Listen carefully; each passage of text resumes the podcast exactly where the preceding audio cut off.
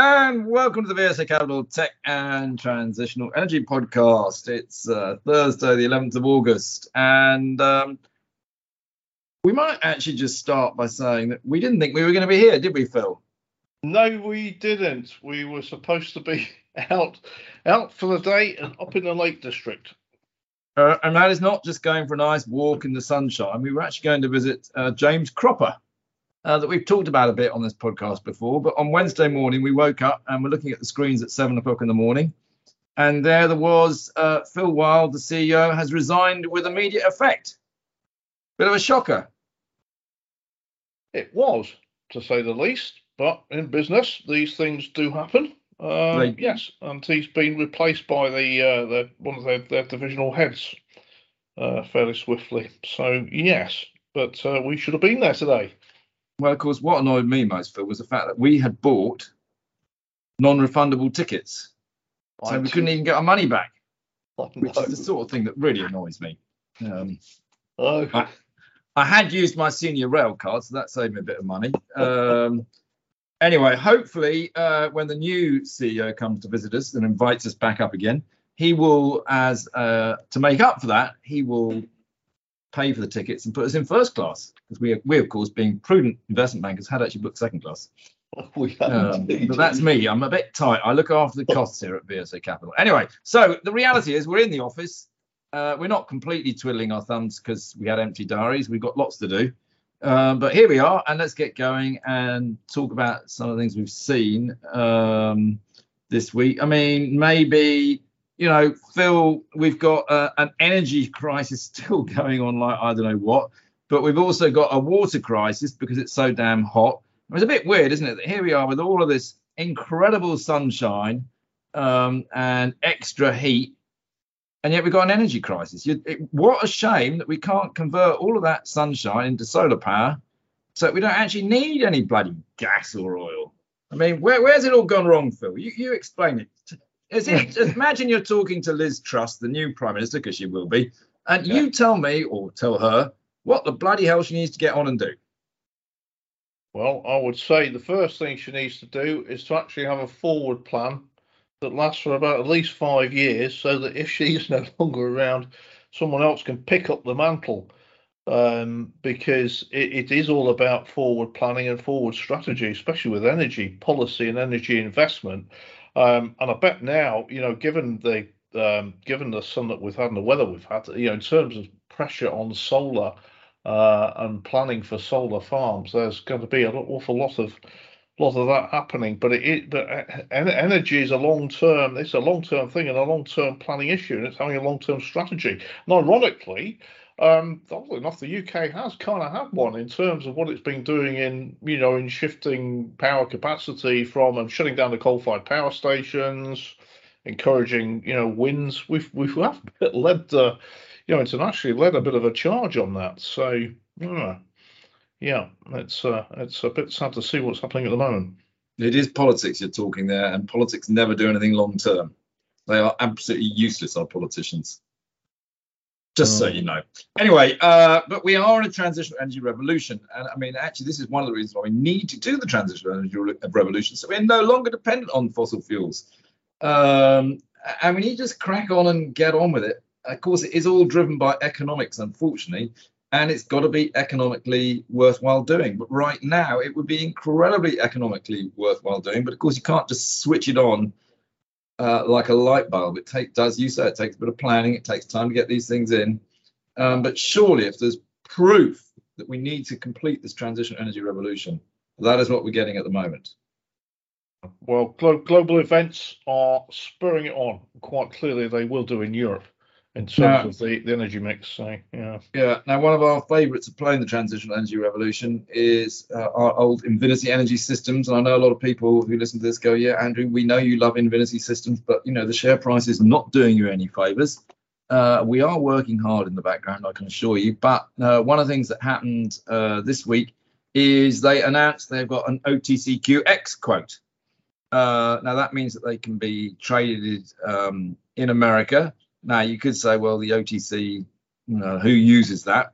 Uh, it's it's the point about the OTC is it's it's cheap and cheerful to get an American listing, and then Americans can buy it in their you know in their accounts in America.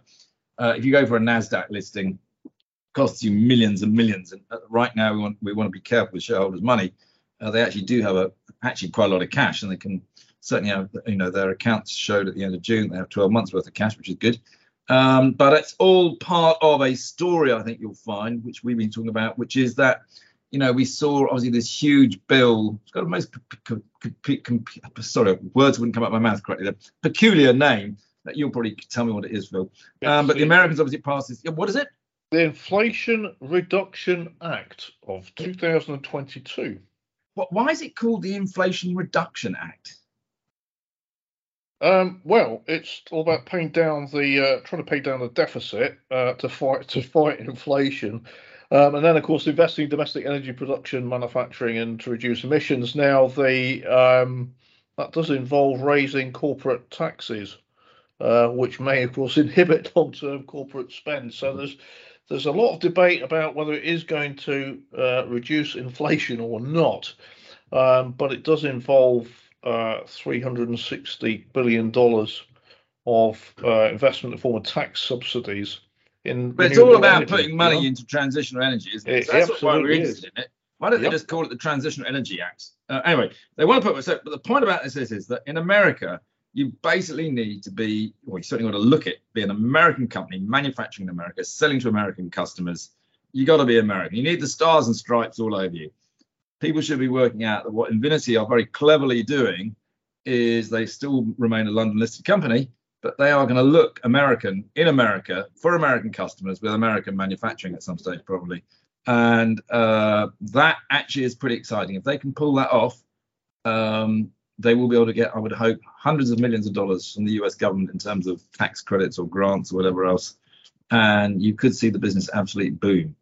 So watch this space. Absolutely, it's exciting times, and the US, of course, is one of the biggest markets for um, battery storage um, in energy generation. So yeah, absolutely. We are watching this space. we we are, yeah. Now I'll tell you what. There was one uh, result, which is sort of, uh, I suppose, a te- is it tech? I suppose. Uh, Deliveroo was this week. I want to make a comment on that because it just makes me laugh. It still isn't making money. Um, I don't think it'll ever make money. Uh, and the reason I say that is because the problem with um, these uh, delivery companies is it's so easy to switch to whoever's got the best deal going. Uh, my son, for some reason, don't ask me why. Well, I do know why. Anyway, he uses these apps all the time. He gets takeaways the whole time. But I mean, I watch him. I go, well, why are you getting that? He goes, oh, well, they've got a two for one on today, and I'll buy that, and it'll last me tomorrow. Or he'll tell me, yeah, they got a 50% off if I use this code and this code. And he uses about six different apps. He doesn't, he has no loyalty to one. And how anybody ever thinks you're going to get money by, frankly, getting a cyclist delivering small bits of food to your door, I, I just don't get it. Now, of course, the stock market has realized that as well, and the price has absolutely collapsed since IPO. Uh, but I don't see any recovery in it. I'm sorry, I just don't get it. I didn't know you were going to talk about Deliveroo, but but customer loyalty um, is absolutely critical to business success. And if and, if you can spot if you got yeah a business where you can spot that easily between uh, between providers, then uh, yeah, that does make it tough to make a good margin. Well, there's loads, aren't there? There's, yeah. there's uh, no, just just eat whatever. Did anybody mention just eat whatever it is? There's there's Uber Eats. Um, there's Deliveroo. There's, I mean, there's just so many. Or, or you can just walk around the corner and get it yourself in the pizza shop, whatever. I mean, you know, it's um. Anyway, that's my view. Uh, and I just thought I'd kick off with that. Yeah, well, well done. Well, listen, on, de- look, on delivery, that leads us into trucks. Uh, keeping on the theme of the economy, I don't know if you saw. Right, uh, what size pizza are you having that you need a truck to deliver? There's a very tenuous link here, Andrew. Uh, Obviously, we're watching out what what is happening in the in the economy and drivers of the economy, and and, a, and one of the classic indicators I was told when I came to City is is look at the heavy truck market, uh, heavy truck tires and demands for heavy trucks is a, is a good uh, indicator of economic demand. Daimler uh, had a statement um, today, uh, and they had reported a 15% rise in their earnings for the second quarter. And they said, now bearing in mind all the supply issues around transport at the moment in terms of uh, semiconductors, engineering components, whatever, uh, been a lot of supply issues that you know constrained output. But they said that they're sold out in Europe and North America, and Daimler is uh, Daimler Trucks one of the top five truck makers globally. Uh, so they're sold out. Um, they said that they're still seeing some chip shortages, but they are expecting some of the supply chain issues to ease. So that is, uh, I thought that was very interesting to see what they were saying about their markets. And they've uh, also, in the same kind of vein, is, is like Siemens came out with a statement today. And Siemens is mm. closely watched because it's one of the you know biggest global industrial uh, companies in engineering, and they're exposed to automotive, machine building, electronics. Uh, and they've said that they've seen continue to see strong industrial demand during their third quarter, um, even though they've seen profitability has been impacted by costs in relation to Siemens Energy um, and also pulling out of out of Russia. And they said that in factory automation, all regions reported orders 20% higher than a year earlier. So you know that Andrew, I know we always talk about this, but this is about capital investment, and I know you say you know companies are very well funded, but clearly they're still, you know, from a capital investment perspective, um, yeah, good in reasonable indicators. well, it's interesting, isn't it? Because I mean, we, we've discussed this. You know, all the RNSs are still basically saying that businesses are performing well, their balance sheets are pretty strong, um, but of course we just got this terrible hangover of inflation uh, looming over as large. Um, but we did see, of course, inflation just slightly ease off in America, and everyone's got very excited. The Nasdaq actually in the last four or five weeks is up 20%. You know, have we read inflation wrong? I don't know. Maybe we have. I, I sort of feel we have. I mean, you know, we know the oil prices come off a bit. Petrol prices should be coming down as people return from their summer holidays, I think they will say, you know what, we're going to spend a bit less because we don't have any money to spend. Consumer demand will just drop off a cliff. And we could suddenly see inflation falling back quite rapidly. And whoo, the stock market's going to get excited then. Yeah, it's, it's already yeah, given as you say, it's already given a kind of indicator of that. And they were saying the it's the US uh, inflation numbers for July uh, were at 8.5% inflation versus the you know the high of 9.1% they'd seen in June, and and a big influence on that was their uh, was their gasoline prices or petrol prices. They're down down uh, eight percent. Yeah, things things are changing quickly. Um, mind you, if you read the press at the moment in the UK, the amount of doom and gloom around energy prices. You know, let's see what happens. I mean, the situation can change pretty quickly. But, but yeah, I mean, just getting back onto the um, inflation and kind of costs and stuff.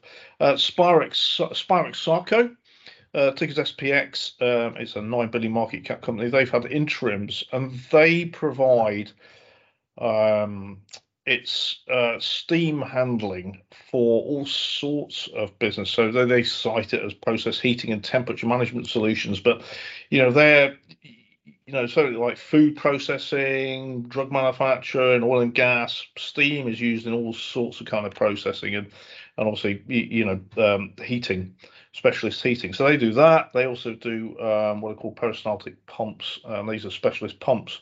But they said uh, their interim results, they've seen the revenue up 17%, um, driven by a combination of volume growth and price increases. So it's good it's been a combination. You know, if it was all price increases because of inflation, then you're kind of wondering what's happening to underlying demand. But it's a mix of volume growth. Uh, yeah, revenue up 17% to 750 million, but but they reported an 8% fall in their pre-tax profit, and this was partly due to restructuring in their business. So that may be a near-term thing. And they said in terms of order books, getting back to our comments kind of on Siemens, and this is this is related to industrials demand for equipment. The order books are at record levels. Um, and they, of course, are managing the you know disruption in their supply chains. Well, they've been having enough to, enough to do that, but order books at record levels there. So that was uh, that was quite interesting. Yeah, this yeah. I mean, things so things still seem to be going pretty well for most companies. Um, what else you picked up, Phil? I well, uh, QinetiQ, one we certainly discussed before. Uh, I hope I pronounced it correctly. The ticker is QQ. and they are one of our well as one of our remaining uh, larger quoted defence companies, as we've seen a number of them being acquired. Um, the latest, I think, to go through is going to be Meggitt. Um, but uh, QinetiQ, 2.2 billion market cap, shares have been doing very well.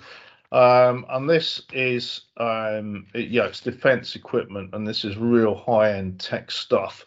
Uh, and they cite, you know, they say we are the leading science and engineering company. And you look at their website, look at the sorts of things they're involved in, you can see how high-end the tech is. You know, it's command and control systems, it's robotics, it's sensors, manned and unmanned aircraft. Anyway, they've uh, good to see for a UK company. They've announced an acquisition.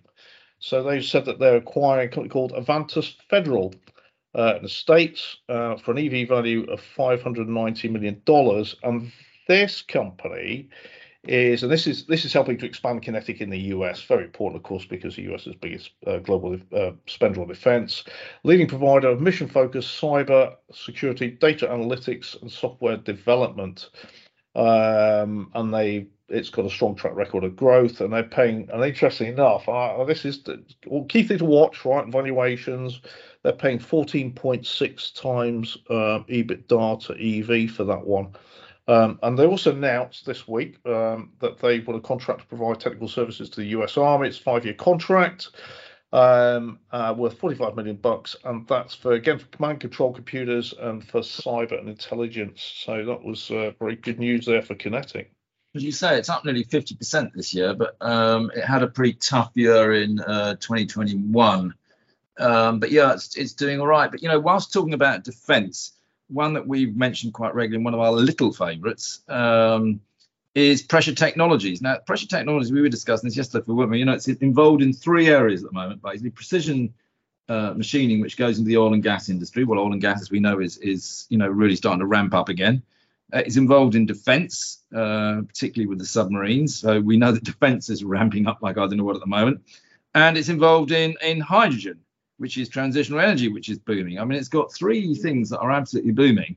Uh, this uh, I'm not.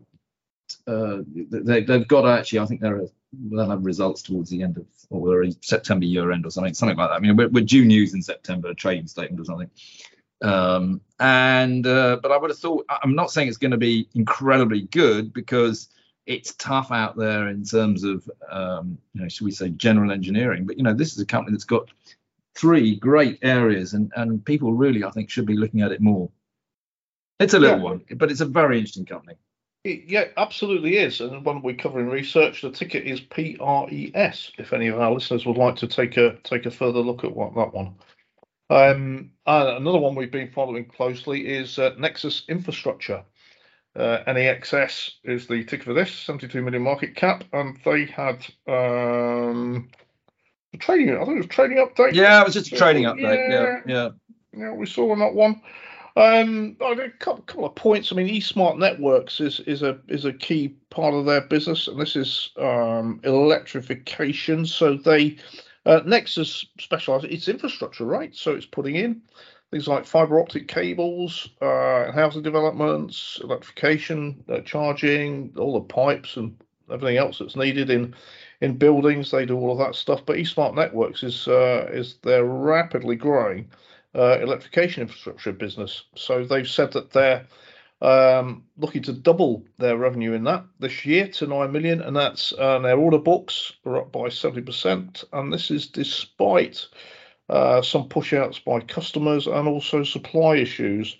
So that and was, it was the supply issues, though, wasn't it, that yeah. upset the market? You know, yeah. there was a bit of slowing there. Um, so the prices come off, you know, a wee bit. Um, but they're still going to be make a healthy. I think I said they make about four million of profit or something. Uh, yeah. They've got a very strong balance sheet, haven't they? Well, it is. Yeah, it's look, it's it's well underpinned. Um, I've got to say, look, it's, a business that's doubling in size is not to be uh, is not to be overlooked. Well, so, that's the eSmart networks doubling yeah, size. That's, uh, yes, that's it. Not not yeah, not the not the whole business, but. Uh, but again, it's another little one that we really like. It's one of our picks and shovels um, that we like. So yeah, longer term, this this is a buy. Absolutely. And on electrification and EV and on, on charging infrastructure, which of course is what Nexus Infrastructure specialise in. I don't know, did you see that uh, Good Energy, who are quoted, their renewables electricity supplier, uh, energy services provider, they've said that ZapMap. Did you ever look at ZapMap? Yeah, they, funded yeah. it. Was it nine million had gone into it and got it funded? Yeah, yeah. Series A funding, valuing it at 26 million. Uh, post equity value. Yeah, so that's uh, that's that's secured investment. Uh, we'll continue continue to track that uh, track that sector for you. Uh, another little one, uh, and this is this is a company that we act for, is Frontier IP. Ticker is FIPP, um, and they um, basically they earn equity stakes in uh, tech companies by providing commercialization services. And uh, they announced that one of their portfolio companies, uh, CamGraPhIC, had raised uh, 1.3 million. Uh, this is early stage tech. Uh, they have, oh, I think it's about 17 companies in total in their portfolio, Frontier IP. But CamGraPhIC uh, have a graphene, are using graphene technology uh, within photo photo electronics, um, and it what it does is, uh, and I should explain this a bit better to investors, but basically uh, you use in telecommunications, in 5G, in data centers, you're transmitting data around gigabits per second uh, rates, and they're getting, of course, faster and faster with more and more data. And the uh, the electronics that you use to do that, photoelectronics, uh, tech is what they're applying their graphene technology to that, to those photoelectronic processing, and it allows you to transmit far more information. Anyway, so they've raised raised um, 1.3 million for that portfolio company, and um, Sir Mike Rake, who's a former chair of BT Group, is an investor in it. Uh, and he's joining the board of directors. So I thought that was really good news for that one, actually. Well, um, I'm now going to move to brands, and I'm going to give you literally breaking news, news that's just coming out basically as we're talking. Um, but it's also news that I think is a useful lesson for the stock market, Phil. And you're probably thinking, what's Andrew going to say next? I am, yes. Um, but the, literally, as we've been talking, there is an update on Revolution Beauty and the group's audit. And this is a stock that was floated a year ago on July the 19th at 160p, and it's now trading at 8p, a market cap of about 25 million only. Um, and the auditors have raised concerns about the accounting issues with management regarding the audit. And these could have a material impact on the results for the full year of 2022. That's that's the full year to 28th of February because uh, they've been delayed, um, and everything is getting delayed. Now this has been an absolute basket case, Phil. We did comment on the trading statement the other day when they said that the results were a bit delayed and that things weren't quite right. But I just want to point a few things out to you, right? Because I've been having a look at this. Whilst we couldn't go to James Cropper, I thought I'd have a look at this company because it was worrying me that there was something wrong. Yeah. And it was. It was IPO'd on July the 19th, 2021. Mm-hmm. And the first thing that should have raised red flags to every single investor was that they were raising money basically to pay off debt. That is a complete no no. All right. What is also staggering is that the founders sold into the secondary market 190 million pounds worth of equity. So they took out 190 million pounds the entire company today is worth only 25 million pounds. Wow. That is outrageous. Now, this was only a year ago. Yeah. I'm not saying this is fraud, but it's certainly something you should listen to. Now, let's let's just carry on. So, it floated on July the 19th. On November the 24th, they had interims. Their losses grew from 6 million to 15 million, and the debt, right, which obviously they had just raised 110 million, went from 68 to only 17.6 million. Well, that's because they they obviously were losing money as well. So cash was running out the door. On January 26th this year, they put out a trading update, which was actually very positive. They then actually on May the 6th said there was a record Q4 and everything was going well and in line. But on May the 12th, we have more red flashing lights. The finance director announced that he was leaving at the end of July. Well, hang on a second. This is question, question, question. You've just floated and your FD's leaving? End of July, he left. And on August the 2nd, they announced it had all gone wrong. And net debt was now, instead of net cash of 17.6, was 21 million, i.e., in a very short space of time, 40 million quid have walked out the door. Oh my word. Now the auditors are saying it's not there at all. I mean, you know, this is a, a classic case of what actually really makes me angry, Phil, is that, you know, it did an AIM IPO with well known advisors and lawyers and accountants. The Nomad system is supposed to make sure that none of this happens. Why bother to pay millions of pounds to lawyers and accountants and to nomads to make sure you've got a safe investment when you bloody well haven't got a safe investment? You've just gone from 160p to 8p. You may as well, frankly, not bother with any of the DD and just float it. You've got more chance. And this is why it's an AIM casino. You know what? And part of the problem is probably that IPO was done over Zoom. There's only one way to do DD. You need to meet people in the flesh and say, Do I trust this guy? Is he telling me the truth? You need to go on a site visit. You need to see the business. You need to sniff around a little bit. This, frankly, is outrageous and explains why the market is so bad. You know, they put in all of this additional cost to try and safeguard you. It has not safeguarded anybody. It's a scam, and someone should be shot for it. Oh dear. It you saying at the end of the day, it's pension funds and pensioners' money that's been lost in this, and investors' money. Well, I hope there's a thorough a thorough review of what goes on because it's not good for the listed market to see things like this happening. It's not good for the listed market. It won't That's be good all. for the brand space no. because people will just question what's going on.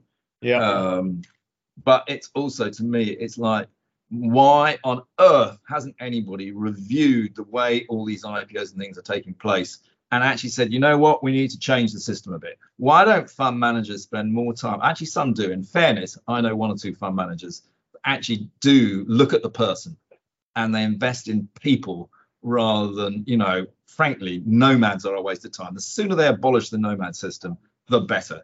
They, they, they, they, they're a waste of time and they cost a huge amount of money. The sooner we have less lawyers getting involved in all this stuff, and it, it's just crazy. It really drives me insane. Uh, if you are a shareholder in Revolution Beauty, or, or, you've got your money with Jupiter because they were a cornerstone shareholder in this, in the same way they were with the Hut Group, I, am really sorry. It's it's clearly not going well. You know, anyway, so, yeah, uh, well, that was my little rant and rave for the day. Well, you know, quite right too, really. Uh, as I say, it's the end of the day. I've got my money in my SIPP, and uh, you know you have, and, and lots of our listeners have got money in, in their pensions, and you expect you expect better. It's fair to say. First thing I was taught when I came into the city, I always remember was you invest in the people first, then you look at the business, but first look at the people behind it, what they're doing, and how it's managed. Oh, interesting. Oh my god. Uh-huh. I think we maybe leave it on that note, shall we, Phil? Well, yes. And I'm hoping. I, I well, look. I saw there was the weather forecast is for a bit of rain next week, so at least we can hope and hope for that. it's not often you hope for that. Look, I hope uh, people found this podcast useful. Uh, anybody wants to make any comments, particularly on Revolution Beauty, do send them in to us directly. If anybody wants to uh, ask us to talk about something, we're more than happy to talk about things that people request and uh, or if you just uh, want us to talk about the weather, we'll do that as well. Um, and we'll speak again next week. We will, Andrew, and I look forward to it.